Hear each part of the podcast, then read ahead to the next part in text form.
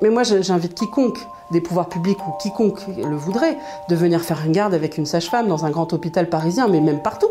Je le mets au défi, il n'y arrivera pas. Anna Roy, sage-femme, a lancé en 2020 le hashtag Je suis maltraitante pour dénoncer le manque de moyens des sages-femmes. Simone Story. Simone Story. Simone Story.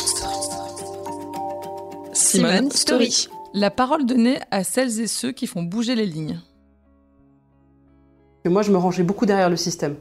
Le système est maltraitant, le système est maltraitant, le système est maltraitant. Oui, seulement non en fait. Ce sont mes mains, ce sont ma bouche, etc. Donc c'est très dur de prendre conscience de ça. Et surtout, ça place dans une contradiction morale. Moi, j'ai prêté serment pour soigner, pour essayer de faire de mieux que je pouvais et de faire l'inverse de ce que je dois, ah, c'était très dur. Il y a un travail magnifique qui est mené par Anne Simon, entre autres, pour catégoriser ces violences obstétricales.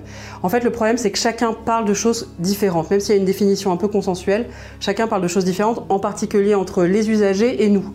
Euh, on ne peut pas mettre sur le même plan euh, des gynécologues euh, quasiment criminels hein, et une sage-femme qui a été un peu rudoyante et, sèche parce qu'en fait elle, croule sous le boulot. C'est pas la même chose. Donc il y a un travail de catégorisation qui doit être fait. C'est est-ce qu'on parle de violence obstétricale quand on parle de violences qui sont liées à la surcharge de travail? Oui, Bien sûr que oui, mais c'est vrai que c'est pas la même chose qu'une violence volontaire. Les sages-femmes sont capables de violence volontaire, bien sûr. Hein. J'ai vu moi des sages-femmes dire mais enfin, vous êtes beaucoup trop grosse, qu'est-ce que c'est que ce bordel? Arrêtez de prendre du poids comme ça, vous allez finir comment? Je l'ai vu, donc je peux pas dire que ça n'existe pas. Et après, il y a des violences, et il y en a énormément, qui sont dues effectivement à la question du manque d'effectifs et du manque de moyens dans nos maternités. Quand une sage-femme a trois ou quatre patientes en garde qui accouchent en même temps, elle ne peut être que dans la maltraitance quoi qu'elle fasse. Vous devez choisir et prioriser en permanence. Vous avez une femme qui n'a pas de péridurale, une femme qui a eu, euh, qui victime de violence dans son enfance, et donc il faut avoir un soin tout particulier, il faut aller essayer de réparer.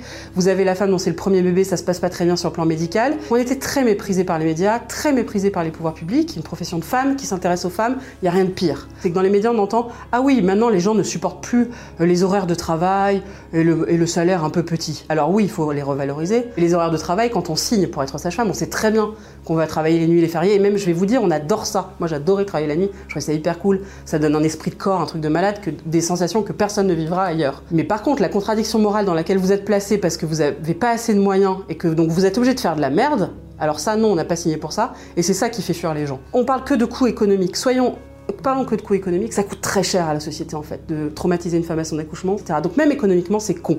Le suicide, c'est quand même la deuxième cause de mortalité maternelle. Et on a qu'entre 15 et 30% de dépression du postpartum. Je vois beaucoup de femmes qui sortent de leur, de leur accouchement complètement traumatisées, complètement euh, déchiquetées, et elles endossent ça en souffrance et elles disent rien, et des années, des années. C'est comme ça que je me suis retrouvée avec une femme de 70 ans qui faisait sa rééducation du périnée. Elle a pleuré avec moi dans mes bras pendant une heure et demie sur un accouchement qui avait eu lieu euh, plus de 40 ans avant. Mais après, il y a quand même des améliorations. moi, j'aime bien voir le voir à moitié plein quand même.